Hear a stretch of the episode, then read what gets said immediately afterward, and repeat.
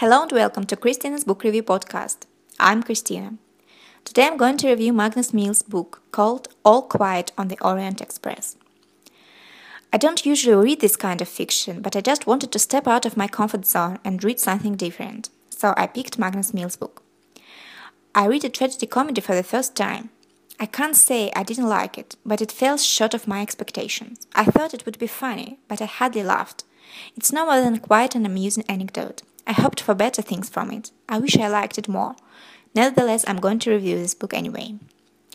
Let's get started with the author. Magnus Mills is an English story writer, was born in Birmingham and brought up in Bristol. His first book was called The Restraint of Beasts, which was shortlisted for the Booker Prize.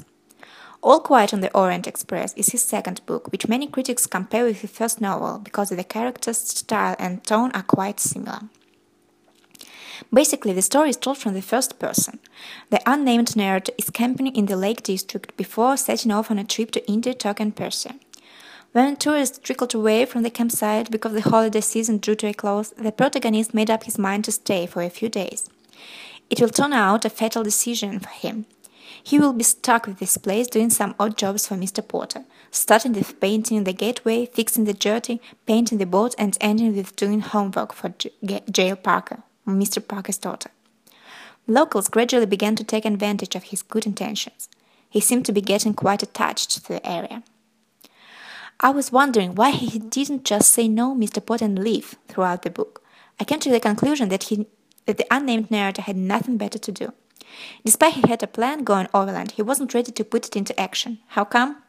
Circumstances, obstacles, etc. Life, you know what happened. On top of that, he's British, which is which means well, I suppose you know what this means, don't you? British, as a rule, are very modest and afraid to hurt somebody's feelings by refusing to give a hand or demand payment for their work. That's why he did what he did. I have to say, there is nothing much happens except that the protagonist lets himself in, in for odd jobs. There are many. Mm, there are funny moments alongside with sad moments. At the mood, and the mood and the atmosphere of this story are mixed with laughter and anger. anger. I have to admit, Magnus writes very simple. He uses short sentences, little description, and a lot of dialogue. However, however, All Quiet on the Orient Express is far from a masterpiece. There is no much sense in the story apart from that being kind is not always a good thing. It's a good book, but no more. I confess it was an interesting experience to read something new and different from what I used to normally read. Having said that, this kind of book is not my cup of tea, but I'm glad I've read it anyway.